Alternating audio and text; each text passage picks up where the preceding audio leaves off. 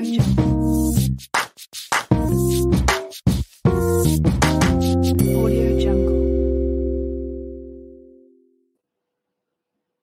fresh is that intro? Wow. Still getting used to it. Big shout out to Mike Mintz for making that for us, one of our awesome volunteers. He does, he's pretty talented, as you can see. You can find his contact information in the description. Welcome, friends from around the world. We are live. The great debate, not a debate where both sides work to defeat one another, rather, a debate where both sides work together to find common ground on the most important issues of our time. Today, you guessed it, Israel Palestine. We're going to touch on a few different topics, primarily are settlements a roadblock to peace? And then we're going to go into reconciliation and moving forward together. Without further ado, I see no reason to wait. Let's bring on the two guests. Boom. Boom. What's up, Malcolm and Yishai? Yo, what's going Hey. on? To my top left, Yishai Fleischer in, in, is the international spokesperson for the Jewish community of Hebron and a broadcaster of the Land of Israel Network and a regular writer for many notable publications such as Newsweek and Time and the Times of New York. Oh, and the New York Times. I was confusing that with Times of Israel or something like that. You see, I've been here too long. He's also a law school graduate and an advocate for Jewish rights in Judea. And to my top right, Malkon Marizian, an Armenian Palestinian from East Jerusalem, has an MA in human rights and is the founder of a cultural revolutionary movement within the Palestinian community for women's rights and working towards peaceful coexistence with Israelis through Latin dance. Sounds like some exciting stuff. You, you could find the full bios for both our guests in the description, as well as their contact information if you ever want to reach out to them. To our viewers, it's great to have you all here. Let's have a vibrant yet respectful conversation in the comment section. Um, before we get started, a shout out to our Patreon, our, our Patreon visionary members. We have Trivium Energy Pty Ltd. That's a green energy company in Australia. Then we have SOG Cannabis. That's the cannabis company in California. Yes, green companies, both energy and cannabis, love us. And a shout out to Max Marine. And also shout out to all our other patr- patrons who help us make this show possible. Since we're on the topic of Patreon, you might notice I have a little setup here. I officially left Tel Aviv. I decided to make the great debate, this content, this community a full time gig.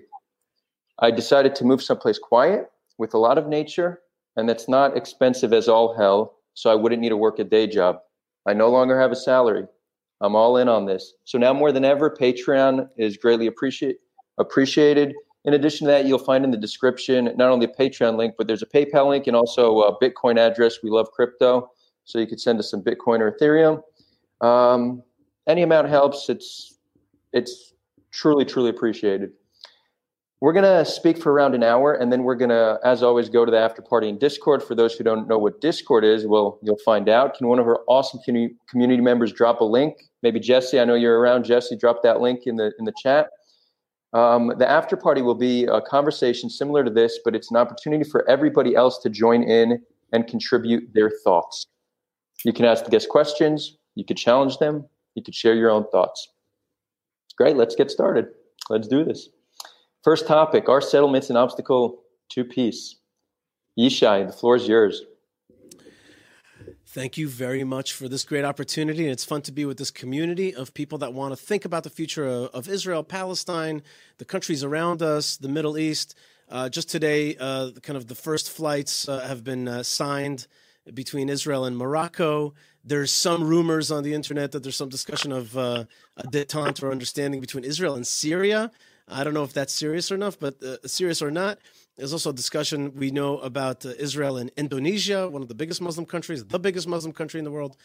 And so uh, there's a new Middle East that is uh, that is a, there's a new Middle East out there that is um, wants to be born with Israel as part of it. Uh, Israel is a Semitic country. We are Jews, which is actually Judeans, but we are really cousins with the Arabs. Uh, we have a similar genetic code. We have a similar religion. We have a similar Semitic language. Bottom line is that we've lived in this region for the last 3,800 years. the the new accords between Israel uh, and the Sunni Arab states, and also you know Black African states like Sudan and Indonesia, which is which is not Arab but Muslim states. Uh, they're called the Abraham Accords because uh, there's an understanding now that we are the children of Abraham, and the place that I get a chance to work every day is Hebron.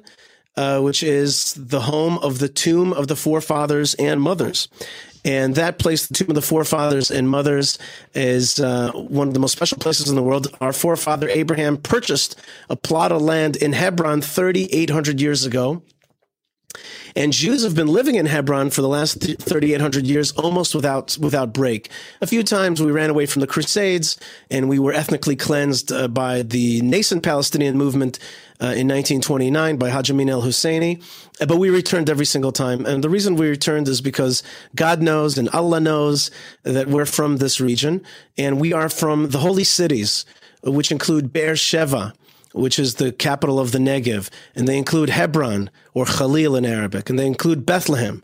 Beit Lechem, our, our, our, matriarch, Ruth, walked the fields where I'm looking out the window now, close here to Bethlehem. And of course, Jerusalem, the heart of our whole story. And then Bethel or Beit El, which is where Jacob had his dream of the ladder. And Shiloh, where uh, over 3,000 years ago we had a tabernacle. And Shechem, Shechem or Nablus, it's all the same thing. And the, this is a city where the Jewish people came in with Joshua, buried the bones of Joseph, uh, and received the Torah once again there. So this mountain range, north and south of Jerusalem, is called by the international community the West Bank. But we know it as home. We know it as Judea.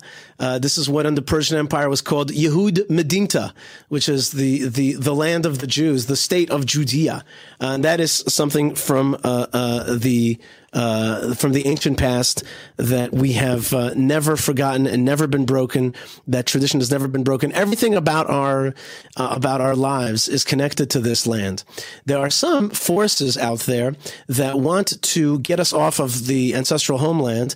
And the reason they want to do that is because they figure if we get them out of Hebron and Jerusalem and, and Bethel, Beitel, uh, we'll probably be able to get rid of the rest of them. And they use all kinds of uh, fancy tricks people, uh, white people in suits and ties, uh, sitting in places like Brussels or Krakow, uh, in organizations like UNESCO, and they suddenly decide that the tomb of the patriarchs in Hebron is actually a Palestinian World Heritage Site, and that Israel, Israelis, Jews living in Judea are foreigners, are somehow thieves, inter, interlopers, uh, uh, uh, occupiers. That's the magic word.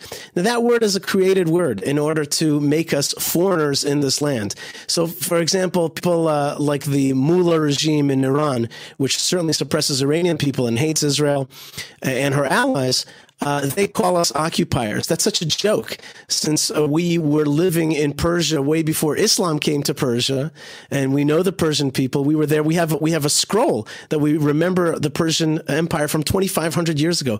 We are from this region. Any attempt to erase our connection to this region, to call us foreigners and occupiers, and tell us that there's a different state on our land is nothing but the uh, great exercise uh, in cultural appropriation and, and, national identity theft. There's a, there's an interest in erasing our history here, erasing our presence here, and telling us that we don't belong here in order to facilitate basically the destruction of Israel. Let's just just call it what it is without BSing it. Let's just be honest about what what our enemies want. They tried it in warfare. Uh, they didn't succeed. Allah did not allow them to destroy us. Uh, and now they're trying it through narrative warfare, through the erasure of our, of our history, uh, and gaslighting us by telling us that we're not really from here. And then, and then even some, some, some uh, not very well educated Jews start to believe that they're like, yeah, we're, we're occupying somebody else's land. That is, uh, in the, in the scientific, uh, communities called bull. Okay, bull crap. And it's we are from here. Uh, we've always been here. We will always continue to be here. And uh, with regard to Palestine, uh, I think that there is a, a, a people's that self-identify as Palestinians. I totally understand that, and I respect their rights to uh, have civil rights uh, in our land. But to call for a different state on exactly in the heart of our ancestral homeland is sedition. It's an act of an enemy. And just just last thing, just recently, the great wise people uh, at Instagram have decided that I should get ads from something called Palestinian Roots, and basically it's a clothing company uh, which makes uh, Palestinian roots products, including hats, socks, and Palestinian style pajamas. Um, one of the, the main logo of that map that they have of the Palestinian roots map is a map that is strangely akin to almost identical, like we're twinsies, uh, because their map of Palestine is exactly the map of Israel. So Instagram is is showing the world Palestinian roots clothing with a map of the land of Israel. The point is is that this um, Palestinian roots issue, which is uh, which is uh, uh, made uh, very physical through this line of clothing, uh, is here to replace Israel. It's like a new kind of replacement theology. I call it replacement narrative. And we, the Jewish people, are never going to leave this place. Uh, if we're an ox- obstacle to peace, it's because the peace that people want is not is not a peace, but rather to tear us into pieces and to or to get us out of here piecemeal. we won't let that happen. We are not an obstacle to peace for decent, non-jihadi uh, pro Israel, uh, folks that want civil rights and and residency in the land of Israel. For those people, we are not uh, obstacles to peace. And I know many Palestinians who think that way. But for those people who want to destroy Israel, we are indeed an obstacle to the destruction of Israel uh, through the means of narrative warfare. So, uh, in conclusion, we're going to continue to be here and we're going to be strong. We're going to do our best to find ways to give rights to minorities that live in our land. We're going to do our best to, to help them uh, uh, live an upwardly mobile life with opportunities, with decencies. Uh, but this is the land of the Jews. We are the sovereigns here.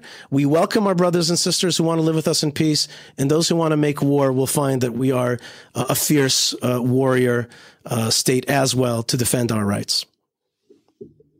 Thank you, Yishai. Uh, Malkon, the floor is yours, my friend. Thank you. We have like four, six minutes. How many? T- take the time you need. Take the time you need. Thank you, Ishai. And um, I respect the heart that you speak with uh, regarding your own people, of course, um, regardless of how much we disagree. Now, first off, uh, you're speaking about big chunks of stuff. First, there's identity, there's history, there's heritage, there's uh, belonging, there's uh, staying here no matter what, there's deletion of your identity, etc. And uh, I want to just address the very main issue. The very main issue to any hearer who knows a bit about Palestinian Israeli conflict is the Jewish centeredness approach. It's like any piece of land in this life, it doesn't matter who lived in it, has everybody has the right to coexist in it without people claiming this is mine more or or yours less. Because the planet Earth is a gift from God. And you as a believer in God, the creator himself said, this is not your land, but rather I am giving it to you as a gift and you are my guest.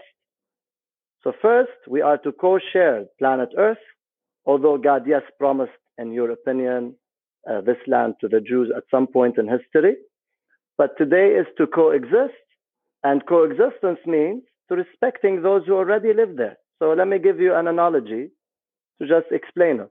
If I'm walking in the street and there is a table that belongs to me, and there's two foreign people sitting on it. Do I have the right, because it belongs to me, to go even if they don't even own it? To go and pick them out by force? Well, supposedly no, immorally, no. Let alone Palestinians living there and being there, existing there. And then when you say settlements or we coming to exist and you denying our existence, it's actually the other way around. So Jewish people were always here in Palestine, Israel, land of Canaan, the land of Judah, all of those different uh, names throughout history. And the Palestinians didn't come and kick them out. It's rather the Zionist movement that started in the 1800s. Its premise was to, unfortunately, transfer the Arabs in order to take the land. This is uh, spoken by Ben Gurion and the founders of the, of the movement. So, who is antagonist or aggressive in this notion? It's the historical record of your own uh, representatives and governors throughout uh, history, or what we call colonizers, and they were proudly to call themselves colonizers also. They said it's a colonial settler movement. To us, by the way, just to clarify something to the audience, all of Israel was founded as a, an illegal settlement. Illegal according, by the way, to international law, although today 78% of historic Palestine, which is what they call proper, or what is called today proper Israel, is considered uh, legally or admitted into international community because those who control international law are the superpowers who were biased towards you at some point, at least, like the British, the US today, etc. So, but Palestinians, when you say they deny our existence, or it's us who do not have a state, it's us who do not have uh, our existence, it's us whose our name on the map has been denied. So, the main approach of it saddens me, the main approach of Jews until today to speak to the audience is to speak as if we are the victims, we are denied identity, we are denied ancestry, we are denied history, when we are the ones who are denied all of that on the ground. Like we're denied our name, we're denied the state, we're denied. We Palestinian Christians, I'm a Palestinian Armenian Christian, people don't even know we exist. But at least the Jews are more known. And today there's a, people, if they ever mention any tragedy in the world, they mention the Holocaust. But they don't mention much the Armenian genocide or the Aramaic genocide of my grandmother, or the Egyptian Copts who are being killed in Egypt, or, or the minorities who are being killed here and there. They don't mention much, but they, they are, it's very centered around Jewish tragedy in order to justify Palestinian uh, taking over of our land, or even it's regardless of the word our land, because I, you use the word our, our, our a lot. I think this is the main issue if you believe this is your land, then you're excluding the other already. But when you when you believe this is anyway everybody's land, every human's land, then we can coexist equally, not superiority. We're not gonna coexist with you in your land because this is yours and you have more entitlement, even if what everything you shared is true. I, I believe in the Bible. Even if everything you shared is true, regardless, the Abraham was whether Abraham is his uh, older son was the father of the Arabs. And according to some, even like Yehuda HaKohen and other settlers who also are voices, they say uh, the Hebrews come from Eber, and Eber is the very grandfather, way, way grandfather of Abraham. And so Arabs are also Hebrews. And so this land is also ours first, actually, because we are the elder son. Now, regardless of that, the Isaac was the son of the promise, and that was another uh, discussion. But just to say, if we're speaking of ethnic belongingness, but that's shallow. Because to bring it back to our human essence, peace doesn't mean a piece of land. Peace means accepting the other and compromising, loving one another, and treating each other with equal dignity and equal respect first, not coming and forcing yourselves, kicking out Palestinians, killing them, massacring us, and taking our land, removing our land, and removing our name on history on the map until today it doesn't exist. And by the way, my, my biggest uh, thing is not the West Bank. The word West Bank doesn't mean much. It's the West Bank of the river. Regardless if you call it Judea, I understand you have value in the name. For me, it's about, uh, let's call it Texas. As long as people who exist, the humans are with dignity and value, then this is it. And then they have the entitlement to define it without excluding anybody. To Jews to say Judea can exclude the Palestinians who would say it's also Palestine. So we need to find a, a compromise even in naming things so we don't exclude each other. Thank you. Thank you, Malkon. Uh, you could feel free. You, you can both feel free to ha- have an open discussion now. If you want, I could give more targeted, directed questions. Well, uh, uh just a, just a few things. Uh, first thing is I, I want to uh, make it known that uh, Malkon and I sat on a panel uh, organized by the Bayit, and when I heard Malkon speak, I thought to myself, this guy really expresses uh, the aspirations of, of Palestinians very well. And I thought to myself, he he has a language that I think is fabulous, and I wanted to debate with him today and discuss with him today because I just think that he uh, is a person, just a high quality person, you know, well spoken, and I think represents really well. And so it's an honor to to to discuss somebody on, on, on his level with somebody on his level. That's number one. Uh, on the other hand, the thing about Malkon is that he he he is also a mystery to me. You are a mystery to me, Malkon. And the reason you're a mystery to me is actually you come from some of the oldest civilizations in this region. You come from the Copts, which are uh, the one of the, the oldest Christian groups. Uh, they even think of themselves, a lot of Copts intellectuals think of themselves as pharaonic, which means that they, they think themselves as, as pre Christian, pre Greek, and really coming from the real original Egyptians that make up about 10% of, of Egypt today. And you come also from the uh, Armenians, which are at least a 2,600 year old state. Uh, to, excuse me, 2,600 year old state. We're talking about a really ancient civilization. Uh, Armenia is today actually one of the uh, greatest examples of an ethnic national state, uh, where your uh, where your uh, father comes from is is 98 percent 98% uh, of it, 98.1% is Armenian ethnically. And it's an ethnic national state of 3 million people. It's quite a bit bigger. It's about uh, 30,000 square kilometers as opposed to Israel's 22,000 square kilometers. It's a small country, but it's bigger than Israel. And it's just a total ethnic national state and a, and a Christian one and an ancient one. Now, you come from these two ancient Christian sects, and somehow you've tied yourself to the to the Palestinian identity, which is an identity that barely existed 100 years ago and, and has been formulated. And there's many, many Jordanian uh, spokesmen and kings and then Saudi Arabian who all say, oh, yeah, we totally created the Palestinian identity so that we could fight Israel. We're really pan Arabist.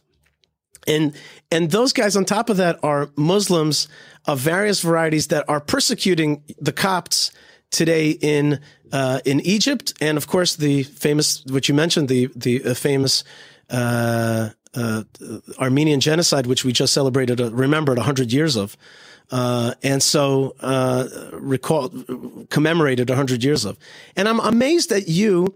As an as both a Copt and an Armenian, who have been persecuted by Islam, who have a much more ancient identification, uh, which is much closer to the Jewish identification of an ancient people. Plus, you're Christian, which means that you recognize that a, a, a man named Jesus walked this land 2,000 years ago, and you know that he was a Jew walking in this land in a state of Judea, right, in a kingdom of Judea. Uh, the, in, in his time, it was the second commonwealth. And yet, with all these things that make you obviously a person who should be uh, on the side of defending Jewish rights in this land, somehow uh, you have come to be a defender of the Palestinian identity, which uh, uh, your churches, I have right here. Um, the Maronite Church, which you are related to as well in Bethlehem, has been subjected to the acts of vandalism and theft. Uh, just recently, just recently, there have been six attempts to burn, destroy this church, and we know who, and we know the Palestinian Authority what they do. And I guess it's sad to me that uh. What what really is sad to me is that people like Malkon or Malkon, who I really respect. Sadly, I think that he has come under dhimmitude, which is the subjugation of of minorities in this region under a, a violent type of form of Islam, and he has now come to defend them instead of realizing that the only place where Christians have any uh, defense uh, in this region is under Israel. Uh, and I'm actually, if I want to criticize my country, Israel, I would say that the greatest sadness for me in this whole debate is that Israel, the Jewish state, hasn't managed to give people like Malkon a safe identity to be able to be like, you know what? I am a Armenian. I am a Copt, but I live in Israel. I live in the old city and, and I'm not a Jew, but I'm okay with being in the Jewish state. And that to me, uh, the fact that Israel hasn't been able to give him a sense of safety for that identity, it saddens me. And I think it's a great loss because we need a, a, man like him on, on, on our side, if we can say that. Uh, with regarding to the rest of the stuff that Malkon said about equality, human rights, and everybody's equal and everybody, it's all about love and it's all about living together in this land and sharing. That's all, that's all, that's all fluff. That's just fluff. And the reason that's fluff is because in this region, tribal peoples own their tribal lands, control it, and make sure that nobody else comes and takes it over. They control their wells like they did in the Bible. They control their borders and they make sure that people that don't hate them don't come into their land and, and try to take it away. We, the Jewish people, are a small ethnic national state defending our tribal lands. That is the way of this region. And any talk about equality and love and togetherness and share the land, that's all fluff because at the end we have to defend ourselves. And yes, we have to give decent minorities opportunities for life here. but we're not going to give up the sovereignty of this country. That would be the end of us. We're not going to do that. Just like Armenia doesn't want to give up a piece of land to Azerbaijan uh, recently in, in, in Nagorno uh, up there, uh, the, the, the conflict. They fight for for what they think is theirs. I'm sure that Armenia would love to see uh, the Ararat mountain range come back from Turkey, which was taken from them for, by Turkey. Uh, you know, uh, in, in, in, an amazing occupation. So to me, I can't believe that that that a good man like Malkon is on the side of of really the the real occupiers and the real uh, takers away of human and civil rights. Shay, thank you first for your respectful, uh, nice admiration of me as a person. I also respect and honor you. Um, however, um, I'll tell you several things. Uh, you're you're addressing me a, as a person, which I will. First, uh, uh regardless of the richness or the whether my identity is related to this region or not, uh, the biggest value for me as a person and for any supposedly person who, who claims to be a Christian is a principle of justice. And love is the essence and the foundation of justice and equality. I will be just with people or with my children because I love them. If I don't love my children, I would just not care if they abuse each other. That's the essence of justice. It is the, the source of love. And that's why we say God is love. Now, back to uh, the idea of criticizing Islam. And I know this is, um, this is a conversation that I hear from uh, uh, respectfully my Jewish uh, counterparts all the time, everywhere. Like, why why do you identify even as a Palestinian? Or why do you why do you defend the Muslims? Then they do this to you, etc., etc. Well, two wrongs don't make a right. First, even if I assume that Muslims made worse to us, that's although it's not in this co- context comparison with the occupation of today, I'm saying. There's no comparison of what how Muslims treat us as opposed to Israelis. Israelis prevent us from moving freely. They intervene of who we get married to. My sister-in-law cannot have residency. She cannot work. She cannot travel. She cannot drive. She cannot travel with her husband, who's my brother, just because she's a, a Christian Palestinian from Ramallah, the West Bank, and he's a Palestinian Christian from East Jerusalem. Intervening in the very institution of love, which is family, is the biggest crime against humanity because it's against the whole, the whole foundation of any community. So as, uh, Palestinian Muslims do not prevent us to have citizenship or nationality based because we are different ethnicities. They do not demolish our houses. They do not take away our uh, vineyards. They do not cut off our olive trees. They do not throw stones at us when we're walking around simply because we are Palestinian or we are in, in this case, how settlers uh, treat us. And they don't do, uh, the list goes on and on and on and on. So there's no comparison with the suffering. But doesn't just, I'm not saying there's no Palestinian Muslim uh, discrimination against Palestinian Christians. We speak it, we tell them actually, because we are, I'm, I believe I'm a founder of an internal revolution movement within the Palestinian community itself to bring about such voices. So I'm, I'm not ashamed of anything like this. I, I, I tell it to my brothers and sisters' face, who are my Palestinian brothers and sisters. But that's a family issue. Unfortunately, the Jewish nation does not treat us as family. Rather, they treat us as foreigners, which you mentioned. We see you as foreigners because that if somebody comes and kill me, that's a foreigner. That's not telling me I'm family. In 1948, in 1915, we ran from the genocide. And by the way, my grandmother's Aramaic. We are the ancestors of Abraham not only Armenian, we come, we descend from the youngest son of Noah, or sorry, from Japheth, not the youngest. And uh, Aramaics, we descend from eldest son, Shem. And then Egyptians, we descend from the middle son, although it's a controversial who is the middle son, but let's say from Ham anyway. And so we are the ancestors of Abraham. We are here also, we are part of this Aramaic, Semitic, from Shem, the eldest, or Melchizedek, according to the biblical how he's viewed. So, in that, that being said, we ran from the genocide to Syria in 1915. Then we came to Palestine. We were kicked out by Israel as Palestinian, Armenians, Christian, uh, Aramaic uh, uh, people being here. So our houses when Jaffa were taken away, our shops in West Jerusalem were taken away. And then my father alone, unfortunately, came back. And I say unfortunate because he had to face expulsion over tens and 20, like a lot of times back and forth between the 70s and 80s until he was able to settle down and get married and being able to give, be given residency. He was very humiliated. In 2001, I was shot at twice by Israeli soldiers for no reason. Now, for me, as a man who holds value or, or claim to hold value for dignity and equality, I should at least defend the unjust as well as I defend any persecuted, any persecution against the Jews, whether it's the Inquisition of Spain, whether it's uh, anything before, whether even the Egyptian slavery in the Bible, whether it's whatever it is, not only the Holocaust, because it's the main topic. I stand because any injustice against any human person, according to the Bible, born and or created in the image of God, equally created in the image of God, is an abomination, is sin, is evil, is destructive. So I need to stand against it. So how how can so for me to call myself a Palestinian, first Palestinian is a pluralistic identity. Now, very quickly before I finish, just to honor your points that you raised. And Palestinian can mean Armenian. We've been here, by the way, 2,700 years. We ruled the, uh, our empire in 738 BC.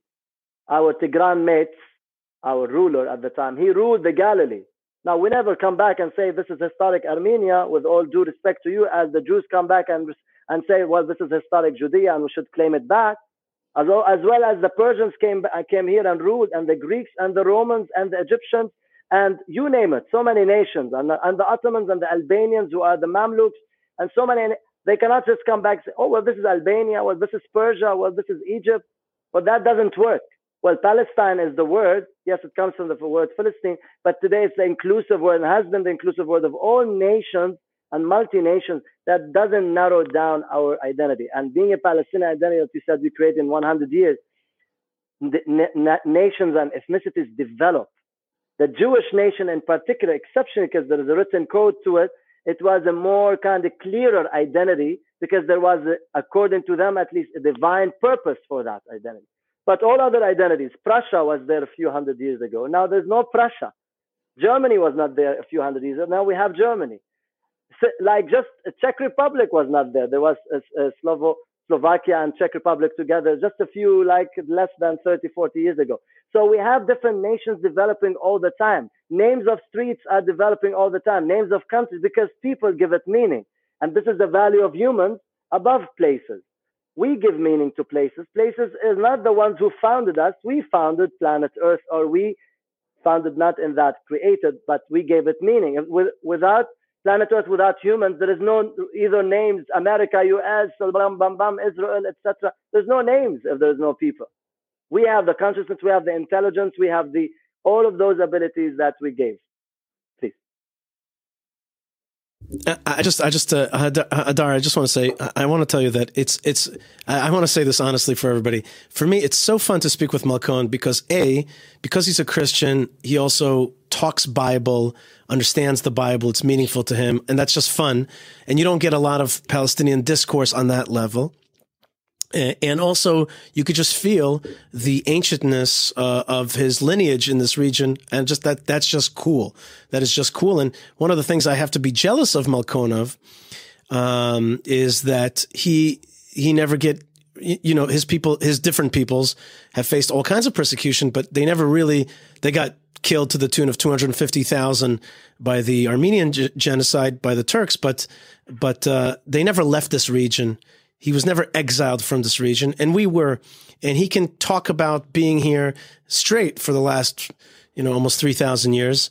Uh, and I can't because our people, our our empire was uh, destroyed. Our, our, two commonwealths were destroyed. We were exiled, and we're coming back, and that makes us, I guess, less indigenous because we kind of are. You know, we had to leave, and, and we're coming back. But to make one one Middle Eastern point, which I find to be kind of funny, is that is that Malkon said a few minutes ago. He said, you know, can the can the Mamluks come back and rule this land? Can the Persians come back and rule this land? Malkon I got, I got, I got, I got news to tell you.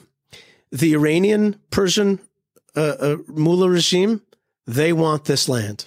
They also want Saudi Arabia and Mecca and Medina, but they want Israel. Turkey, the the the the the uh, uh, what is it? The neo uh, the neo Turkish neo Ottoman movement. they want this land, and you know they're not joking. You know they they easily take control of of, of regions. Uh, you know that they you know occupy half of Cyprus, and they'd be very happy to reoccupy this land. Uh, Arab armies they came here in order to do just that, which is they said Islam controlled this land in the past. We want to recontrol it. And if you think about it, what is Palestine but wanting control of this land as opposed to having us control the land? Like in all of your discourse, one thing doesn't make exactly sense. Like, why not have the Jews control this land? Okay, so Arabs control 22 countries, 5 million square kilometers. Israel is one quarter of 1% of, of the landmass. Arabs have 400 million Arabs living in this region, and we have uh, six, six point, six and a bit. Uh, why, like, so, so on all the stuff that you said, other than one point, which I'll make in a second, which is like, okay, so why can't, like, if Armenia controls Armenia, why can't the Jews control Judea? Like, what's wrong with that? Now, if you say to me that Israel hasn't done a great job of making sure that people have uh, decency, uh, certain equalities, civil rights, and and we've been we've been uh, uh not so great at that, I say Partially, I agree. Partially, I disagree with you. I think that Israel's given upward mobility to tons of people, including opportunities for great education. This whole thing that you said about Ramallah and Arabs living in Ramallah, that's it's a little bit false because you kind of forgot to mention that the Arabs live in Ramallah live in a sadly a, a, a different under a different political entity called the Palestinian Authority, which is in many times in conflict with Israel, and that's why your sister-in-law uh, and, and, and folks are are behind a, a kind of a, a different system. It's not because Israel doesn't want to give them this that. It's because it's a, it's like sadly,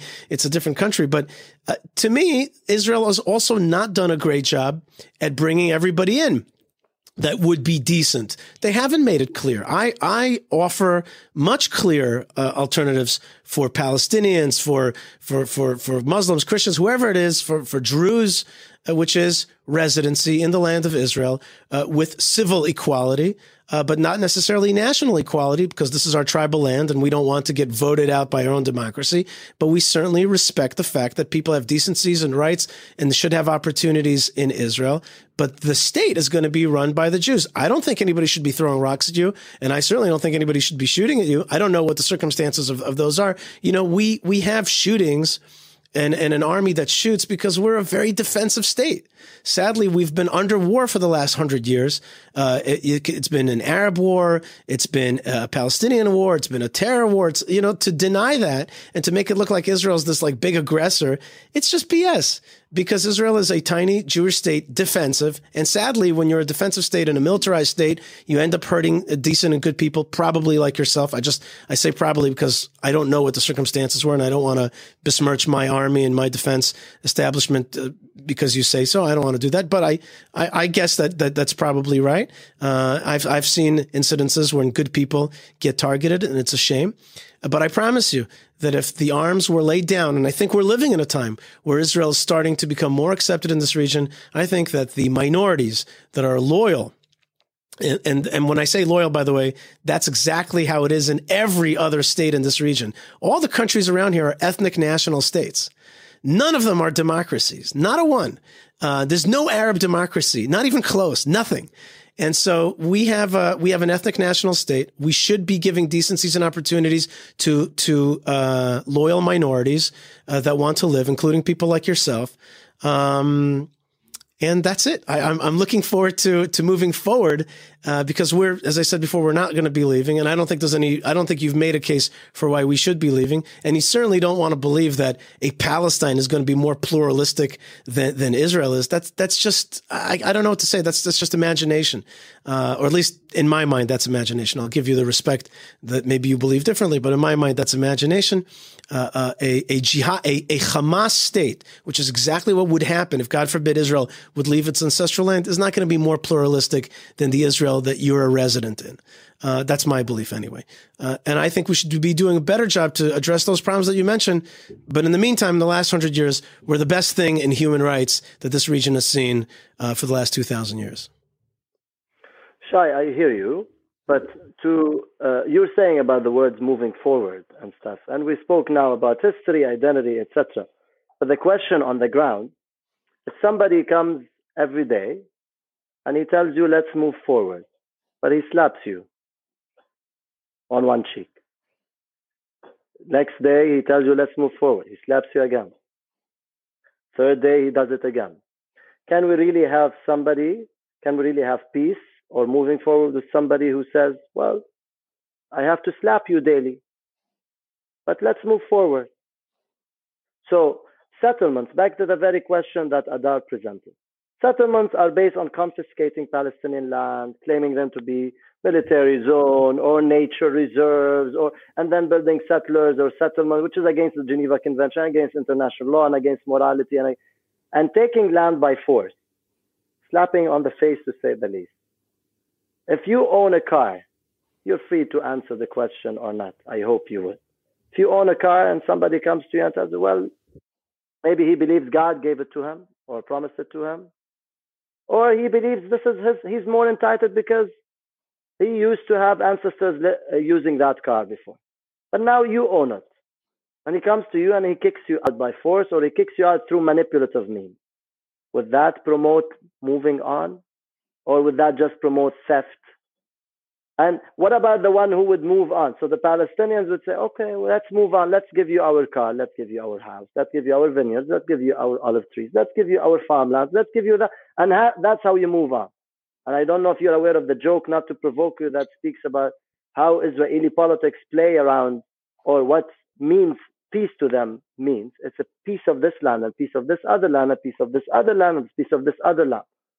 Rather than peace, which means in Hebrew, shalom means fullness, completeness. And peace in English or Arabic, salam, or it can mean inner peace and inner, like the ability to rest rather than being in conflict. The ability to rest and being in love with others or being loved or accepted or accepting others. So if somebody is slapping you, he's not really letting you to be at rest when you're telling, oh, well, we want peace. But let me, you have the power to take land, Yishai. So please address that. You have the power to control. You have the occupational power, or you don't like the word occupation. Colonizing power, of course, you hate it more. Whatever. You have the military power. You have the, regardless, the arm power. You have the uh, the weaponry uh, weaponry uh, uh, power. You have the power to take or leave. So it's up to you. So you can bring peace in one moment, but the victims or the weaker or the oppressed, in our opinion at least, Palestinians, we cannot bring peace because we cannot control the what we perceive as the oppressor or the stronger, let's at least call him. We cannot control the bully guy with big muscles when we are only two children. All we could do is try to bring those healthy pressure from other big guys. Tell them, please just put healthy pressure on this guy to stop bullying us and slapping us daily because we can. And then Hamas comes with this small child, if I want to give you an example of this analogy, and says, Well, I found a knife, let's kill this bully. And the bully has five knives on him, let alone being big muscular guy. How stupid is that? Yeah, Hamas way of military inter- or, or response is, is stupid, but it's it's coming out of a cry for justice and freedom to say, well, despite being the weak, I am the one who I can still defend myself. I don't believe in the methodology. It's bringing more, way more harm than good. Why? Because if you start, if you want to kill suddenly the bigger bully guy or the big muscular guy and your two children, well, he can just cut you in half because he can. Okay, and so he can use this power or abuse that power against you, whatever you want to call. So if we want to settle down the conversation to the rest of the minutes, few minutes, or however, how much ever we have, how are settlements moving us forward since they are the ones since 1967? Even Joe Biden himself the guy, the new elected U.S., he said in the 60s to Golda Meir, or Golda Meir, he said to her, what you're doing in the West Bank was around 1,000 units at the time of settlement, confiscate. He said, what you're doing is create is deleting the two-state solution. And so I know you don't want a two-state solution, but I'm saying even with that, coming and stealing land to delete the two-state solution. If you want a full one-state solution, Palestinians want a one-state solution, even without the 67. What let's all live under. Let's even call it Israel, but equal rights, equal opportunity, equal political rights. Not oh no, we have to always be sovereign over you. That's racism. That's apartheid. Apartheid is putting one race over another. Apartheid is not always like South Africa and it's not always like the U.S. in history, U.S. blacks and whites. Apartheid has different forms. It's never identical apartheid system. So when I read even B'Tselem lately, they said Israel is an apartheid. So apartheid is apartness. It comes from the uh, Afrikaans word, which means to stay apart. Yeah, we live together and we, we share some stuff, but we're still apart. As you said, national rights? No. So what is that? And and who who entitles who? And ca- how can you force? So many questions I'm, I'm I'm putting here. But can you force people to believe in the in the notion of how you believe God gave it to you? If you genuinely believe this is the land that God gave to you, and I respect that faith, can you force that faith on others? Well, the answer is no. But then this forcefulness is it actually pro God of the Bible, the one who says treat foreigners equally to you in the Old Testament or in the Tanakh? In the New Testament, he says, love your enemies to us. And the whole form of land was fulfilled in the person of Jesus, the Messiah. That's why the Messiah came, and the land was to bring the Messiah. The Messiah already came in our perspective.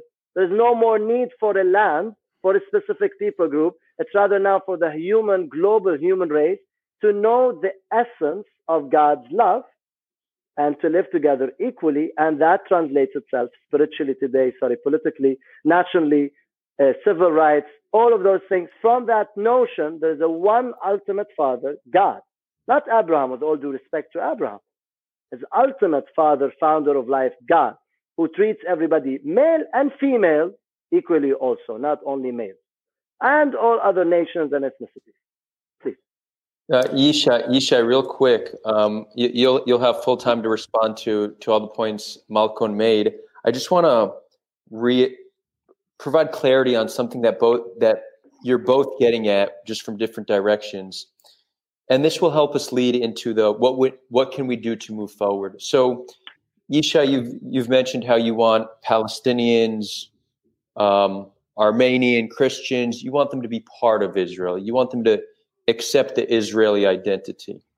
Now what and i and I, I view that as commendable. We you and I probably have differences in what that would look like, but it's commendable because most Israelis don't don't even want to address that situation because they don't even know what it would look like. So I so I do appreciate the fact that that you view that as important to to bring these people in. Now, what what Malcolm's saying, and I think it's a good point. He says, "How can we accept a national identity that's caused us so much harm? You know, it's a national identity that historically has has oppressed us, um, and today, you know, we live under another nation's military uh, law. So, I, I, guess, and he sees settlements as just strengthen strengthening that. Right, what, our security is a collective punishment for Palestinians it's an inherent challenge that is is very hard to solve. For us to stay safe, we need to, um, you know, we we need to commit collective punishment towards the Palestinians. So, given that, how could we even expect them to accept the Israeli national identity? I, I don't have an answer, but I I just wanted to put this point out there. This does lead us in what can what can we do moving forward? Because I think this is part of solving the conflict. First thing is that there's been a whole lexicon of words that has been thrown out. And I, I need to, I must redefine a few small points here in order to, to get the conversation going because I simply cannot ex- accept some of the words that were said eh, eh, for any meaningful conversation to go forward. I just, I just have to stop and say that's not, I cannot talk like this. If I, I cannot accept these things and have to put that down on record. First thing is, is that uh, modern day liberals are using the word apartheid uh, or fascism in the place of nationalism. Now, about 100 years ago, when there was an idea of birth of nations, of self determination, the idea that ethnic peoples would live on their land with their language, with their calendars, with their customs, was considered the height of liberalism. We were going to be a family of nations, each people's living, living on their land. Again, I, I remind you, Armenia, uh, where, where Malkon hails from in part, is uh, the penultimate ethnic national state, an ancient people living on their land, speaking their language with their almost totally pure, no other peoples live. Uh, it's 98% ethnic Armenians live in Armenia. So the idea of, of ethnic national states is not apartheid, uh, and nor is it fascism. It's actually the height of liberalism. And the next word is settlements and, and the Geneva Convention this is our land. It really is. It's so simple that that that sometimes a lot of words get it confused, and I like to break it down to simple things. It's our land. We're not stealing anybody else's land. It wasn't Palestinian land. We're not expropriating other people's land. In fact, we have uh, five uh, loci of rationales why it's our land. The first one is, you know what? I won't say the first one. I'll say it in, in, a different order. A logical order is purchase. We've purchased much of the land of Israel from uh, Arab owners, uh, uh, uh absent real estate, uh, uh, what's it called, landowners who are living in Syria. We purchased this land. We have that on record. It's in Turkish records as well. We've purchased much of this land. Second, with all due respect to the pathos of of, of victimization narrative that Malkon is telling us, we all know that Arabs have attacked Israel to destroy it and to throw into the sea, into the language uh, of, of Egyptian uh, rulers uh, uh, in the past, that they're going to finish the work of the Holocaust. Let's be real here let's be real about this this this victimization narrative is here to create a completely backwards mirror image where the poor Palestinian is suffering, but the Jew is this aggressive army. It's just it's just a false narrative. Uh, the, the, the Jews have been under attack here for the for for hundred years since we really started coming back home strong the the Palestinian and Pan Arab movement have wanted to destroy us through and through. Now their new their new tactics, now that that they've admitted that they can't beat us in war, is this narrative war, which I'm sad that Malkon is using this language of apartheid and occupation and the Fourth Geneva Convention. What kind of malarkey is that? We we we're this is our land. We're not putting people in somebody else's land and moving them into. This is the heart of Judea, and he knows that. He knows this was Judea. So I don't understand that. And finally, one last word about Hamas uh, Malkon made a, a pass of saying that Hamas can be understood because they're coming from victimization.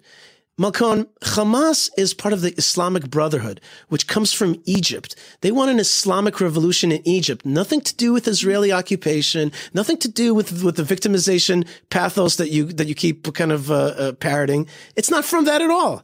They want an Islamic takeover. They're about jihad. And to deny that and to turn it into, well, they're victims and they're, they're they do not talk about themselves being victims. They talk about cleaning the, the, the, the Jews from Islamic lands through jihad, jihad, jihad. That's famous Arafat quote. That's what they're about. They're coming from Egypt from a completely different reason. And, and to make them into these like sad victims that go into murdering Jews and, and children because of their victimization, it's, it's to me, I can't accept that kind of language. Now, moving forward, uh, I, I, say very simply, because I believe in nationalism, which is the right of ethnic peoples to live on ancestral land, and I believe that Israel is an ethnic national state.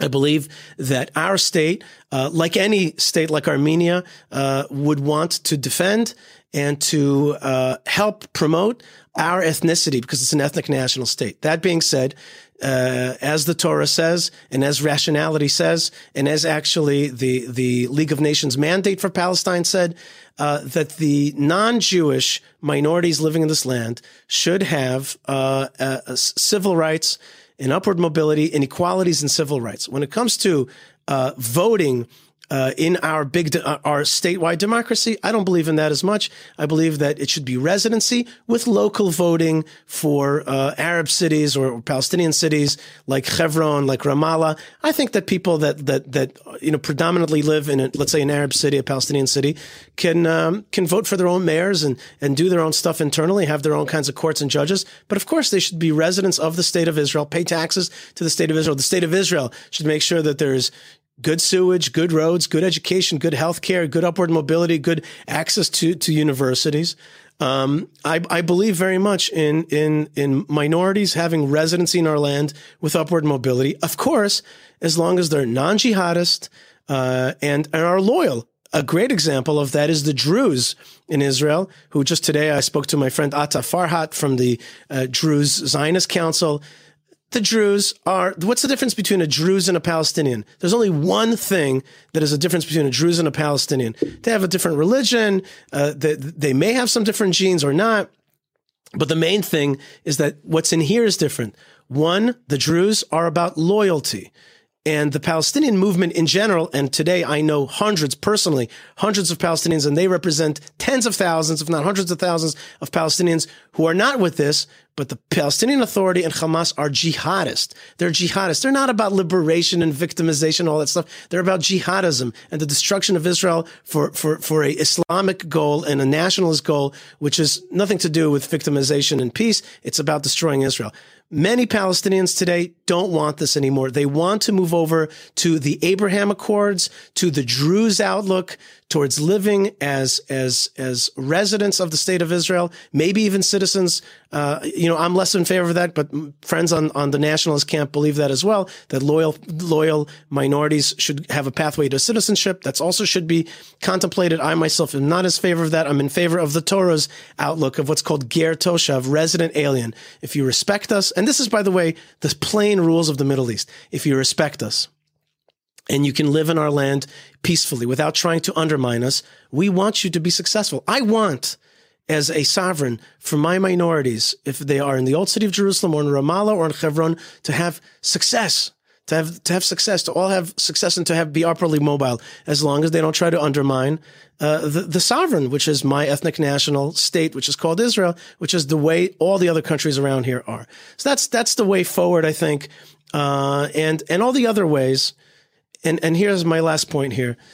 I'm saddened about the stuff that Malkon says because it damns the next generation of Palestinians to endless conflict. That's what saddens me because this ideology that claims that we're foreigners and occupiers and, and land thieves, this ideology will only lead the next generation of Palestinian children to continue to believe in this brainwashing and this, and therefore revolt against Israel and then end up getting messed up in the security apparatus and going to jail and, and learning more bad things. And you're damning a whole generation for continued lack of success, lack of upward mobility. If I'm a Palestinian listening to, to, to what you're saying, I'm saying Damn it, Malkon, get us off of this track already. Put us on the track of real life, real opportunity. Because Israel isn't going anywhere. If I can't convince you of Herzl or of the Bible, if I can't convince you of all that, that's fine. You know, I, I did my best. But you have to understand we're not leaving. In, in true and honesty, we're not in South Africa here. We're not whites in South Africa. We're from here. And if you don't understand that we're never leaving, that we're going to continue the so-called settlements, and if you're going to damn the next generation to continue fighting against us, you will be killing them. And I'm giving them an opportunity to step away from all that ideology and to move forward towards, towards work, towards peace, towards, towards self-fulfillment, towards a, a beautiful house. And if, and if people, if people don't want that, they can also find their, their self-determination and their, their personal success in, in other Arab countries or, or, or in the, or in the Western world. But if you want to stay here in Israel, be be loyal. You'll get the benefits of the state. I will work on Israelis to be more accepting uh, uh, of minorities. I've been doing that, uh, but don't damn the next generation to endless war because it will lead to nothing. And that's what the Abraham Accords is about. In part, Arabs are starting to understand Israel isn't actually going to leave these places. They're never going to go. They're never going to leave Hebron. It's not going to happen. And therefore, let us now accept it and move forward, really in a pathway of rationality, love, and peace. Thank you, Yishai. M- Malkon, real quick, because I also just want to direct your response just a little bit, because Yishai did um, share his vision for what he thinks the land should look like and what Palestinians' place in this land should be. I, I want to know from you if you think that is um, by any means an acceptable solution. If not, what's missing? And what you think, he did mention the future generation. I think it's very important to, to focus on the future generation. What lessons we, you know, how we need to raise the future generation in order to be one that is one that can make peace on this land. This is relevant for for both Israelis and Palestinians. Yeah, yeah. I think in a nutshell, if I understand uh, Yishai right, I don't want to assume he can correct me later. Uh, that we can have civil rights, but we cannot have kind of equal national rights uh, to Israeli sovereignty, uh, being uh, in what he believes is Israel only or mainly. Uh, yes, it's unacceptable. It's based on racism, uh, denying the other his full rights as a human, only parts of his rights because his race is different, and the other part is not acceptable because he's not Jewish. So this is racism. It implies from somebody like Yishai who believes in God that God is racist. And, and just, version, just just one question: Is is Armenia a racist country? I will answer you. So that God or the version of the God that's communicated here is racist. And so that's up to him if he wants to represent God in this way today. Now, uh, to continue on uh, regarding, he mentioned Armenia a few times. Armenia, we do not, first, we do not have any racial laws. We have Yazidis, we have Jews, we have minorities uh, such as Iranians. We do not have racial laws saying, oh, you cannot, uh, you're not entitled to nationality. For example, we have Syriacs, Aramaics, we have Armenian nationality. They're born with it. They speak Armenian. They can speak their own language. That's in current Armenia. And Armenia uh, was not based on uh, coming suddenly uh, out of by, by, being kicked out so, for so long and saying we want to have a war to liberate our uh, and kick out the people who are already there. That's not the current Eastern Armenia based upon. And you mentioned a while ago about Nagorno Karabakh or Artsakh, we say in Armenia. Artsakh, we lived in it since 9th century BC. We have trained like uh, evidence from the 4th century BC. And what happened, the same story of Palestine. In 1921 uh, or 23, uh, Stalin decided he wants to give Artsakh, the Armenian 94% majority, to Azerbaijan like the British decided to promise uh, Palestine, which was way more than 90, 90% Palestinian Arab majority, to the Jews. Just, just to so, remind you that it wasn't the British, it was 56 countries, the whole League of Nations uh, unanimously voted uh, a, a, to accept the idea of Jewish sovereignty in the land of Israel, Jewish a, a, Jewish homeland in the land of Israel. It wasn't just the British; the British were given the mandate from the League of Nations to help create that, and the world all, all accepted the premise that Jews belonged here because of their historic rights uh, in this land. So, just just to remind you, that's the original and actually controlling international law in this in this issue. I hear you. I hear you. Maybe there is not much time to comment on that, but I'll comment quickly. I have a master's in, in international law. The League of Nations does not have any authority to give anybody any authority over any piece of land. Just to put you in the picture, that's. Oh, but but you beyond, said before you said before that Israel is illegal under international law set by the UN. So the UN, which accepted the no, League no, of I'm Nations, saying, I'm it's saying not. It's not. It has no legal validity. Which one is it? No, no. I'll, I'll tell you. So it has a legal validity under what we call Security Council, Chapter 7. So any decision made by the Security Council, which the US keeps vetoing for the favor of Israel, is considered legally binding. Now, whatever is outside of that, we call it resolutions, which are mere recommendations. They are suggestions. So when they, for example, they made a resolution of 181, the partition plan, it was a suggestion. It was not legally binding that Israel should have now the partition uh, given to her, and the Palestinians should have the. It was not. All Palestinians have the full right to say no.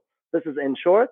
And in back in the 20, when I said Stalin, Stalin didn't uh, make anything legal or illegal. He made something immoral in our eyes, at least as Armenians, when he gave Artsakh away. But the international community considered it, uh, uh, legalized it as Azerbaijan. Why? Because they followed the colonizers or the colonists decisions because they were the superpowers. Otherwise, they wouldn't be going into loops of oh, what land is belongs to who now? Because it's a long, it will be a long journey of history. Who does, belongs does where? Nagorno Karabakh does Nagorno Karabakh or Artsakh belong to Armenia or not? Historically, of course. So Today, right to, so, to, they, so they have a right to fight for that. So continue to be Armenia. Am I right? They have the right to to fight for that. Based, I, I don't believe in wars. I personally don't believe in wars.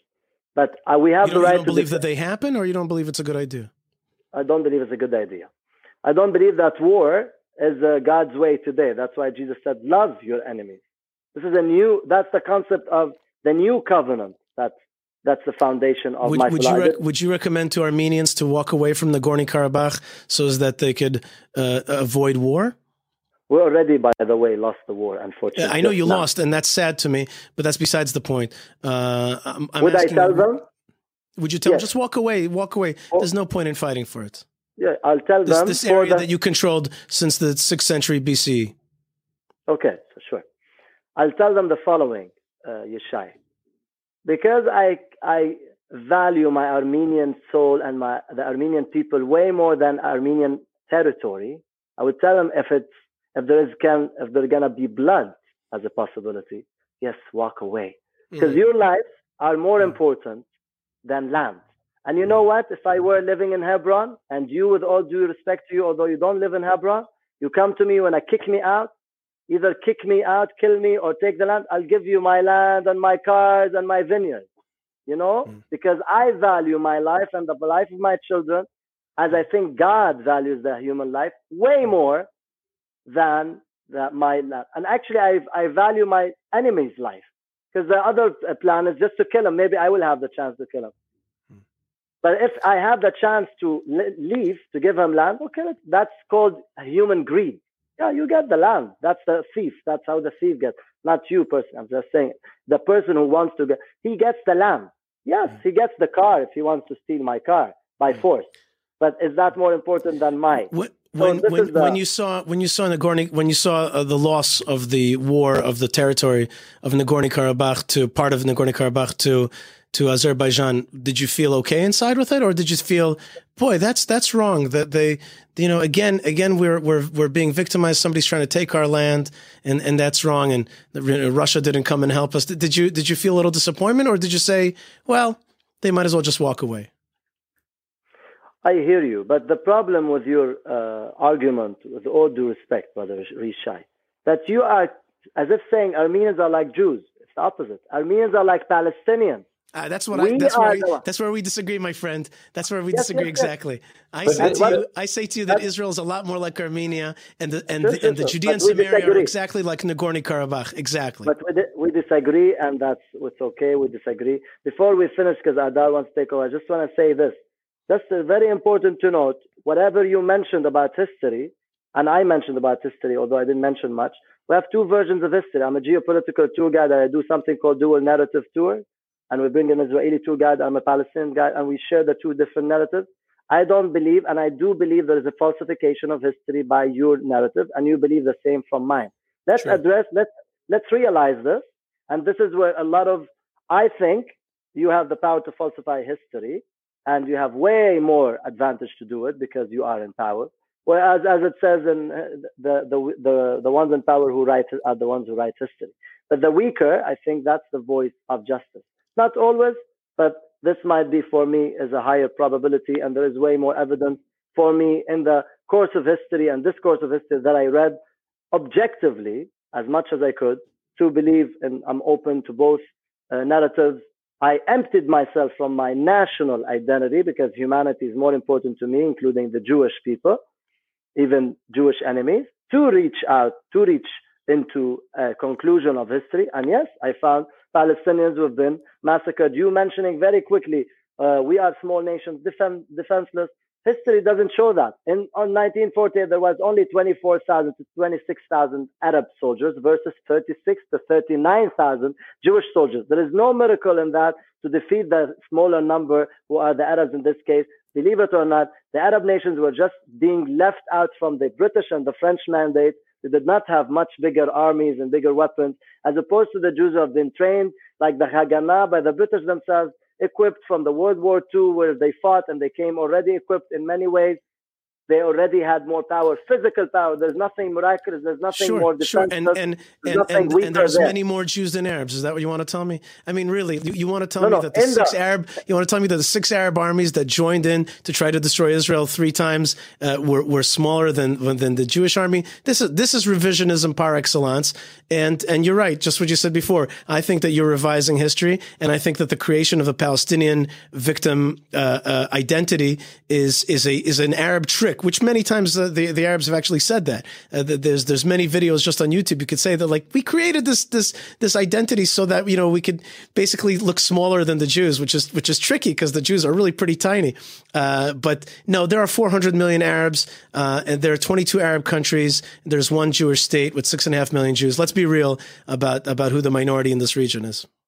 I was speaking about the war, not about the number of people in general, Yishai. But just to end with this, with the following, today on the ground, whatever you claim, with all due respect, the last sentence I would say, is false as long as you cannot prove that you are today the victim. Doesn't matter if you believe, if you are presenting yourself as the victim. Today you have the power to control my life, control my destiny, govern me, force me out, force me in freedom of movement or against my freedom. Even my marriage, the institution of marriage, as I mentioned, demolishing of my house, uh, travel uh, insurance, uh, visas, in citizenship, nationality or not, residency or not, permit or not. You control every bit, water resources, the vineyards, everything that has access, the 140 checkpoints that exist only in the West Bank, and 21 of them are only are mainly in Hebron. All of the, you control our lives. There is no like this victim, whatever you today here convey doesn't bring any value for if the listener is a genuine listener. If uh, looking at the fact that you guys are in power, and if you uh, uh, believe you have more conscience, and I do believe in you, I don't want to accuse you of not. If you believe you have moral conscience, then do something about it. You have because you are more powerful, and stop this discriminatory regime against the Palestinians. That's it. I just Thank I just you. want to say that that Malkon made a philosophical point, which him and I disagree on, not not on history and not on who's the victim, but just a philosophical point, which they call today plight makes right. The the greater victim has a greater truth. I, I do not believe that. I just don't believe that. I believe that sure. the Jewish people have been victims. Today we we have strength, and I want to say that everything that you said about us having power and all that, I say I say Baruch Hashem, thank God that we have stopped a cycle of violence of the last 2,000 years of persecution. Uh, and I am thankful that, that God has given us the ability to stand up against our murderers and against our enemies. And I'm not going to, for one second, apologize for Jewish strength. Not for one second. Many of my co-religionists feel uncomfortable with Jewish strength. I have no problem with that. Again, we're our protectorate, a small, tiny fraction of the Middle East. Yes, this is our ancestral land and we have to defend ourselves and we're under attack all the time from from from bad guys and from nice guys who don't understand that they're working for bad guys. Uh, we're under that attack. All other ethnic states that have uh, that have self value d- defend themselves, just like the Armenians in Nagorno Karabakh. They don't share the belief that you said. They fight for what their land and for what they believe is theirs, their ancient land. And I think we have a lot more similarity to the place that you came from. And I think that you, in many ways, if you would say the things that you said to me to them in the same way, they would just say, you know, how could you, how could you not defend our peoplehood and allow our people to be slaughtered? that's what, that's what we're about. And on top of that, I want to tell you that we are living in a great time, in my opinion, where, where, the the Arab world can start to come out of a hundred years of hate and into blessings. Our friends today in Morocco, in Sudan, in the UAE. Uh, who else? Who else did I forget there?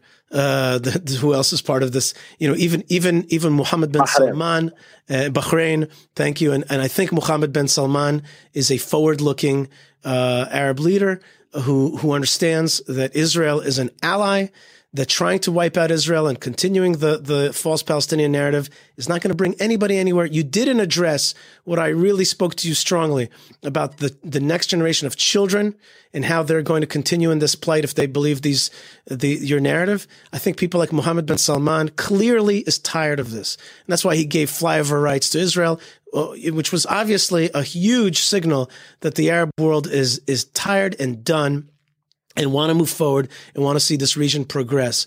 Uh, lies uh, uh, uh that and delegitimization of Israel's right in Judea is not going to bring to anything good for your people. Uh, and we're gonna, and we're not gonna give up, even with the beautiful uh, Christian ideas of of love. We don't think that Christian ideas of, of love to give up our life to our enemies is, is so beautiful. We've already had plenty of of uh, of Christian uh, abuse ourselves, like the Crusades. We, we know about the, that love, and when it gets turned on and turned off, we think that our love, which is the the the idea of of the value of every individual person, and really giving. I I think I'm saying to you, let's give the next generation of Palestinian children a life. Uh, and, and, instead of uh, instead of damning them to eternal war, uh, but I didn't I didn't hear you agree to that, uh, and that makes me sad. And that just means that we got to work. You and I got to work more to talk more. Uh, inshallah, we'll we'll uh, we'll we'll meet in the in, in the old city of, of Jerusalem, and and in a safe space and coffee shop, and maybe find a, a separate peace um, which will come to, to a better understanding. I promise you that I'll work on, on, on my people to have better understanding for loyal, uh, non-Jews uh, that want to be loyal and loving residents of the state of Israel. I promise you to work on that. I have worked on that. Uh, I work on that in Hebron as well, um, and I hope to convince you uh, to drop some of those false narratives and to embrace the country that you live in. Thank you, Yishai. And before, uh, if you allow me, Hadar, just to mention last thing because it's very important. Moving forward with the next generation, I just hope that uh, the hearer who's listening to you uh, wouldn't uh, also would be also very giving careful attention to what I'm saying. I'm not. I'm just. Uh, I have a different way. So you're saying giving up on our rights and just acting okay, whatever Israel does, and not uh, speaking against whatever we feel is mistreating us or abusing our rights is uh, giving them a life. No, that doesn't work. That, a principle of justice is more important than living with no dignity and with no sense of value. So this I, I is thought, the, I thought you said before ultimate. that I thought you said that life was more important than than justice. I'm a little confused. Which one is it? The Palestinian version is justice is more important than anything, but the Christian version that you said before is walk away from conflict and accept the reality. Wh- which one do you prefer? I prefer the following. First, justice. That's a, just a bit longer discussion. I don't think we have the time, Yishai. We're defining justice differently. You think justice for me is not revenge, equality, let's call it. Gender equality, human equality, civil equal, equal rights, national rights, equal equality, equal dignity. That's for me the message to my next generation that they won't compromise like many Palestinians are doing. They compromise for anything, but just for economic gain, for Israel to give them opportunity to work here and there, and and this for, is survival. Compromise for a decent life to end the war. You, you don't think it's a good idea. You want justice. More important to keep the war going than to compromise for a better life. You're you're still putting things into me into into my mouth, which I haven't said. Okay, I am somebody. You believe in violence. You believe in fighting I, for I, I, do not. I believe in defense. Yes, yes, but you you defend yourself through to, you don't justify um, defending by violence, right? To d- defense against against uh, against aggressive enemies. Yes, I yes, believe in if, defense against yes, aggressive you believe enemies. In yes. I don't. I'm telling you, even in defense, I would say to Armenian people who you're surprised, our prime minister did that exactly because 3,000 or 2,200 people were killed he said, Well, our lives are more important. Let's give up the territory. That's what he did. Okay?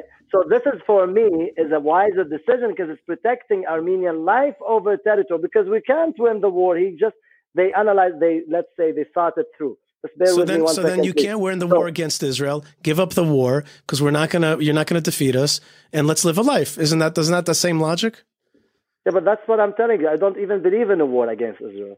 I, I me think speaking, me speaking against abuses of rights is not creating war, as in physical war. It's creating an equal conversation to bring about rights. Like you said, I'm but, focusing on bringing the rights of the residents. Last last thing of that. I'm, I'm of the residents who want to be resident of Israel. Well, I hope you would focus more on the Hebron uh, against the Hebron abuses of the children being run over by Israeli settlers, being shot, being uh, stone thrown by Israeli settlers on daily van- the shops being vandalized by Israeli settlers. I wish you would care about those Palestinians and you would fight for them rather than saying Jewish rights. Jewish rights for what? When you are the one who have all the rights. What are you? It's like saying, oh, I want to stand for uh, German rights in Germany uh, where I have equal rights. Uh, this is like a fallacy. You stand for the rights of those who have who have abused or have the rights abused. Not you just, stand just, for the rights just, of just to make it clear, Malko, just one thing. I just want to make it clear. Uh, Hebron is the richest Palestinian Arab cities with many, many millionaires, 17,000 shops uh, and, and factories with an export of 5 billion shekel a year to Israel. Uh, the Jews make up uh, in the region about 10,000 uh, with Kiryat Arba, and there's 200,000 Arabs live in this town. Ironically, also, the town is controlled by Hamas. Uh, the, the head of the town right now, the mayor, uh, is, is a guy who in 1980 was one of the team of people that shot uh, six Jews and murdered them. He's proud of that. He talks about it a lot. Still, yet uh, this it's a very powerful city, considered the richest city in the Palestinian Authority, uh, and it, and it, the Jewish people are about two kilometers in in about a twenty square kilometer huge uh, Arab city. So you know this discussion about the abuses of the Palestinians is again part of the false narrative or the different narrative that that Malkon and I see. Yeah, just to uh, Malcolm, just so I could better understand your your position, you are against violence, but you don't think uh, Palestinians should surrender. So essentially, what you're advocating for is peaceful resistance. That that's that's what you think the future generation should continue to do until they get to a place where they are equal to Israelis. Yeah. Um, Yishai, I, I, we we can agree that's uh, that's a commendable approach, and it may have had that been the approach from the beginning, it may have it may have done Palestinians much better than than taking um, more of a violent, resistant approach. Would you? Sure. I, I, I, really don't think it's really that tricky. it's it's really it's really kind of simple. Uh, accept accept the idea that you're going to live in peace in our country and things and follow the rules. Just like just I'm talking right now. Like any tribe, any tribal chief would say the same thing. Any tribal object, chief in this whole region. Would you object to to mass mass protests and um, you call it civil disobedience, but nonviolent civil disobedience. Would you object to that? Adar, Adar, I'm not gonna. I'm not gonna go down this rabbit hole. It's completely. It's completely immaterial. The question is not civil disobedience. The question is actually moving forward in in in respecting the law and, and living in this great country and having opportunities. I'm not going to talk about a mass gathering of civil disobedience. If you want to talk about civil disobedience, let's talk about the reality, which has been so hidden in this whole conversation, Adar, and even even you, Adar. You you really haven't mentioned one simple thing.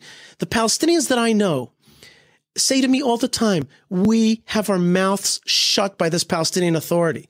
Every time we talk, we get arrested, we get tortured. This is a thuggish regime that represses its own people. It is corrupt. Uh, Mahmoud Abbas is $100 million in the bank. It's on Wikipedia. Everybody knows that. They fly private jets. They buy other extra diamonds for the Rolexes. They steal their people's money. They, they have a police force that is dedicated towards anti-normalization. They, they throw their people into dungeons in Jericho and torture them. I know victims of these things. This whole business that you're saying to me now, oh, the Palestinians are going to do a protest for it to get equal rights. It's complete malarkey. What they really want to do. Well, I have, I, I, I, wait a second. So wait a second. Wait a second. I have Palestinians coming to me all the time saying, we want to make a massive protest against the Palestinian Authority. Will you protect us? Okay. So I'm not going to, I'm not to entertain so, this, this uh, false look, narrative of, of a protest against Israel. Let's talk about the real bully in the area. So, you know, you said you didn't hear me say that. I mean, I don't say 99% of my thoughts because I'm just here to moderate. I'm just trying to provide clarity. But if you want to hear my thoughts, uh, come to the after party in Discord. What, what I will say on that, though, it's very easy for us to blame the PA. You, you, you'll never hear me defend the PA, but in many ways, the PA is just the proxy of Israel. Israel keeps them in power. You know, it's it's their own government that that keeps them in power. So it's like you know but but i just i just want one, one tiny comment on that adar is whenever mm-hmm. anybody talks to me about israeli abuse of the palestinians i say yes there is one great abuse that we're doing and that is we continue to allow the palestinian authority to rule the palestinians and support them that is the greatest abuse against the Palestinians. And with that, I am ashamed to say that in the 90s and the early 2000s, my government helped create the Palestinian Authority, bring, brought terrorists from Tunis and empowered them to suppress Palestinian Arab lives in this region.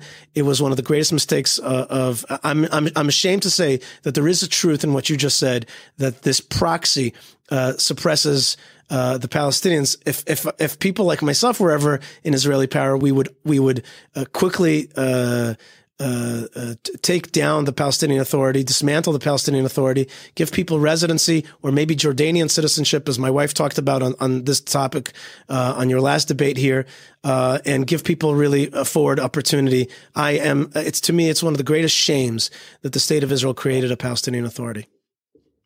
I, I hear you. I, I, think we could maybe the three of us uh, would agree on that. What, what I do want to say one one last thought. Um, one of the one of the most challenging things about being a moderator is just not saying what I think because I you know I, I, love to share thoughts as well. But um, it's been a great th- this role as a moderator has been a great practice at self control and patience. So, but the, the reason I put an emphasis on on peaceful resistance because Isha, you know, you, you, you hope that Palestinians just accept Israel as sovereign over the entire land. I, I, agree with you that that would be the, the path of least resistance, right? That would be the easiest for all of us. I don't think that's likely. I think a much more likely scenario is is more violence, which um, entirely against. I think we all are. So when I see somebody like Malcolm, a charismatic young man who's who's speaking for peaceful resistance, I want to be able to highlight that because I think that's an important voice for Palestinians to hear. Young Palestinians are more likely to listen to Malcolm than to either one of us. You don't so you don't expect me to back uh, the peaceful resistance against Israel. It's not my role. It's not my job. I would much rather get Malkon on the side of the many, many Palestinians that I meet through the Bayit organization, which you know, which are are damn tired of of Palestinian Authority subjugation uh, and would like to be normalized within Israel. And how many how many Palestinian Arabs say, just give me a blue uh, residency card. That's all I want. I want to be able to work and have the protections of Israel and the and and the civil rights of Israel. That's all I really want. I hear that all the time, and I would much rather see a person like Malkon come around and say, you know, hey, Israel's going to give us an opportunity. I have many. I can list you Druze, Palestinians, Israeli Arabs who all think this way, former terrorists who think this way. And in Hebron, for example, the Jabri clan, 40,000 strong. Really, I walk there in great safety with love the leadership there.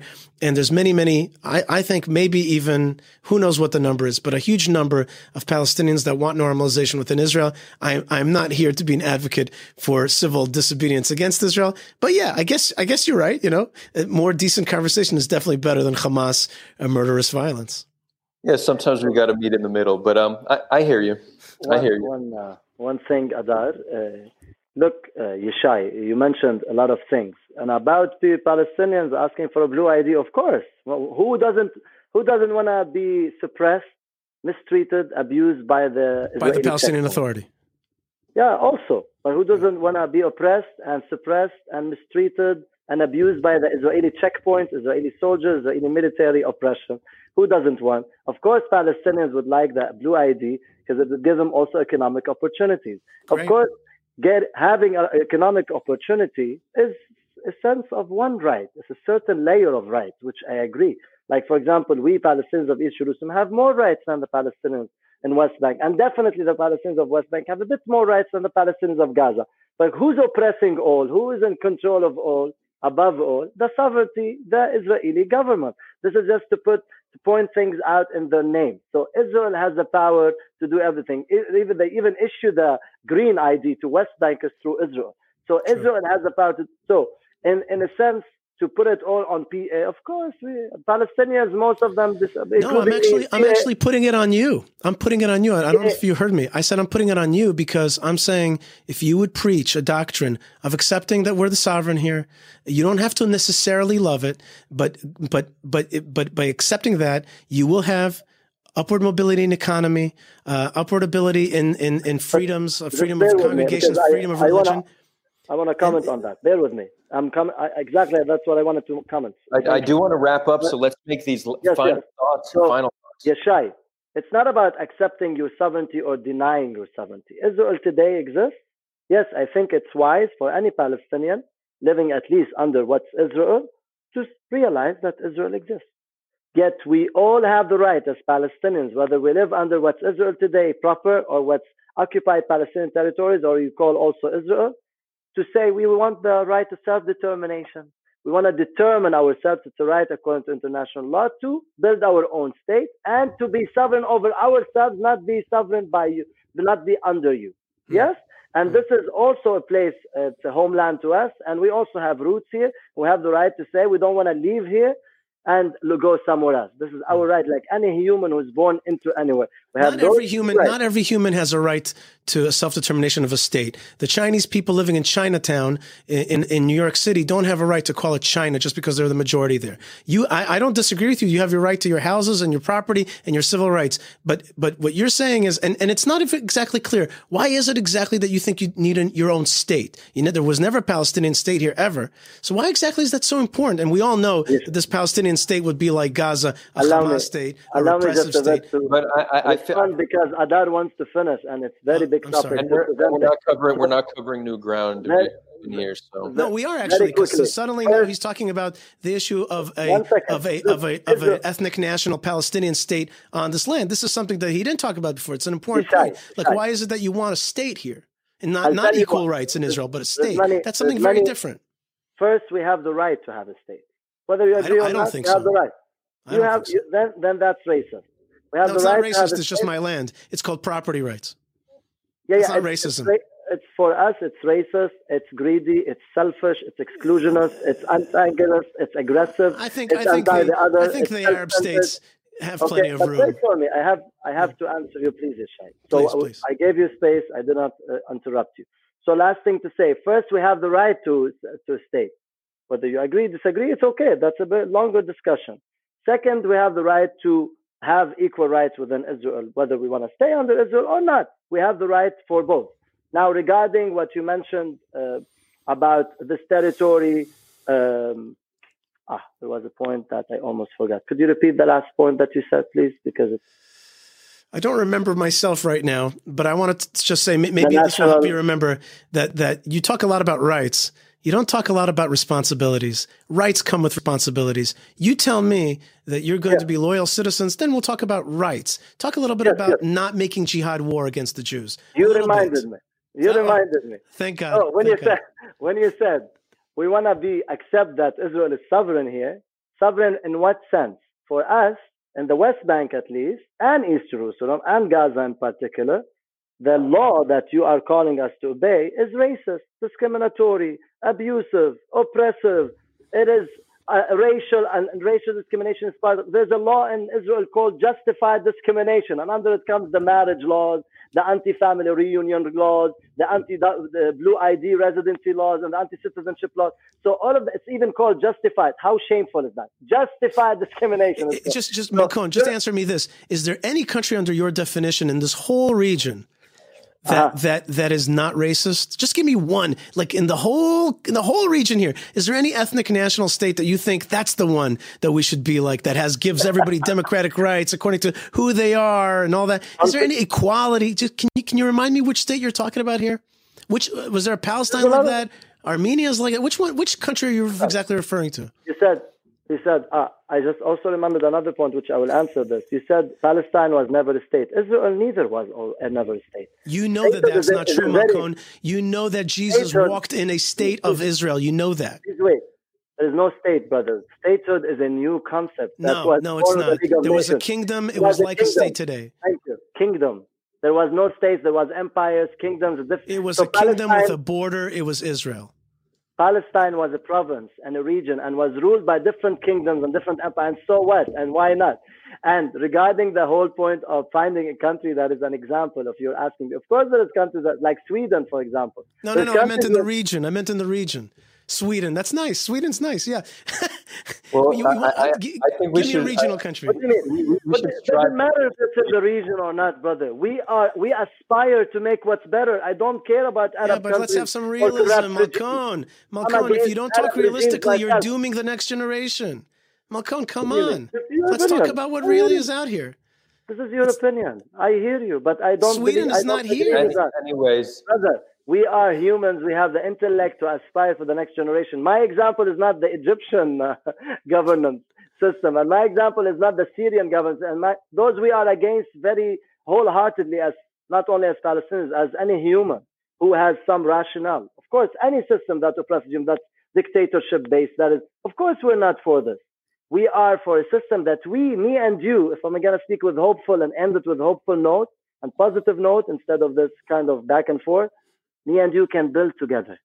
That's not based on race or ethnicity or superiority or inferiority, but rather equality in our humanity and in the image of God, if that's what we're going to call, and live together in peace. That's true peace, not a peace that is based on your own conditions and you're not going to compromise. Right. We want only the Palestinians to accept your own conditions. That's called superior, arrogant, self-centered, selfish, exclusionist, as I said, and that's terroristic because it's creating fear and trauma in the Palestinian hearts and minds and souls.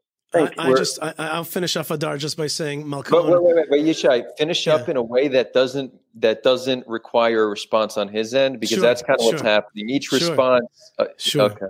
It, and that's only because Hadar, you've created such a wonderful opportunity for conversation, and I think anybody listening to this can feel that that there is a true conversation going on here. Yes, there's strong differences of opinion and some name calling, uh, but I think um, I think generally, as as we started, I think we end uh, that that this. I hope it's an enlightening and and uh, and um, educational uh, discussion that we've had here.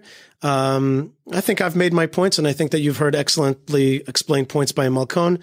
Uh, I would just say to Malkon, brother, I hear I hear what you're saying, but I think that you're forgetting that, and it's weird to me because you you really have such ancient blood in you. Uh, you're forgetting that the region is the region. It has certain ways, and to to completely talk about a, a, revolution of a whole regional attitude instead of accepting the fact that we have tribal peoples living in tribal land in their tribal ways, and un- just understanding that, and and kind of more like f- going with the reality of this region and then helping people flourish. I, uh, in my mind, I really believe, I'm, I'm telling you, this is not some kind of like Hasbara BS. I, I believe this in my mind. There will soon be trains leaving from Tel Aviv, passing through Jerusalem, going to Amman, and from Amman to, to, to Riyadh, and from Riyadh to, to, uh, uh, to the Gulf to to I, one I haven't seen it yet, but soon I'm, I'm looking forward so much to see that that beautiful water on the Gulf.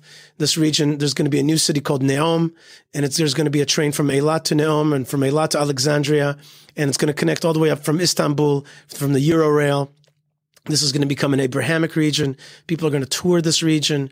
Uh, the Jewish state, being amongst a family of Semitic nations here, will flourish. The Arab states uh, will flourish. The minorities that live in this region will flourish. They will realize that that that the war with Israel is pointless. It's time to don't poo-poo economic opportunity. It's not something small. It means a better life, better opportunities. It doesn't mean get rich. It means better education, better health, better roads, better sewage. Uh, and I think that the whole world is going to come to Jerusalem, uh, to Mecca, uh, to Alexandria, uh, to Damascus, hopefully, and and see this ancient historical region. Uh, they're going to take delight in it. I hope to God that Ar- that Armenia gets back uh, the beautiful Ararat mountain range, which is their historic land, which you know Noah and his ark stopped on. I really believe that there's a future. The way to that future is not to give up on the borders. It's not to give up on the rights. It's not to succumb to the jihadist g- lingo that is so uh, pervasive. It's the opposite. It's actually to respect the borders, to respect the strength of different countries. My vision is a strong Israel surrounded by strong Arab states working in cooperation, not just Arab, because uh, we said also Sudan and Armenia, etc. Uh, there are many other uh, uh, ethnicities in this region that make up a beautiful thing. And if we put down our, if we if we respect our borders and our rights. Then we could put down our arms. There will be a third temple in Jerusalem, and there'll be other ways to worship God in this region. And people will come from all over the world to pay homage uh, to the God that creates a house of prayer for all nations. And it'll be from this blood bloody region that will be really a a, a world image for a world destination to see love and peace and to see God eyeball to eyeball. I will also end with a beautiful sentence after you, Hadar. Please forgive us. We kept. Uh, beautiful. Thank you. Let's hear it. I will not. I will not much uh, try to make trigger you. I hope maybe it might trigger you to respond, but please, please let's finish. And, and any response uh, will just have to be in the in the Discord. Yes. The the conversation so, will continue. I will say this. Thank you for thinking I'm ancient blood. For you, it's important. For me, I dream of bringing what is first first humanity first, and then ethnicity or nationality or race or, or, or. And that's for me the essence to build a human global family with differences and beautiful differences to honor those differences as long as they don't step on the foot of the other, on the dignity and the value of others. As long as uh, being a Palestinian does not have to kill a Jew for him to be Palestinian, vice versa and etc. etc. I put it first for Palestinians, so I don't trigger you. I'm not trying to make you as if the Jews are always the ones who are kill- killing us. So this is what I dream of, regardless of the names of countries. This will always evolve and change. My dream is a human family to discover first our human identity, for those who believe in a creator, to discover our spiritual, vertical identity, I call it, and then horizontal identity, which is the ethnic, the belonging, the family, and build that uniqueness as long, again, it does not uh, have to uh, bring war with others. Thank you.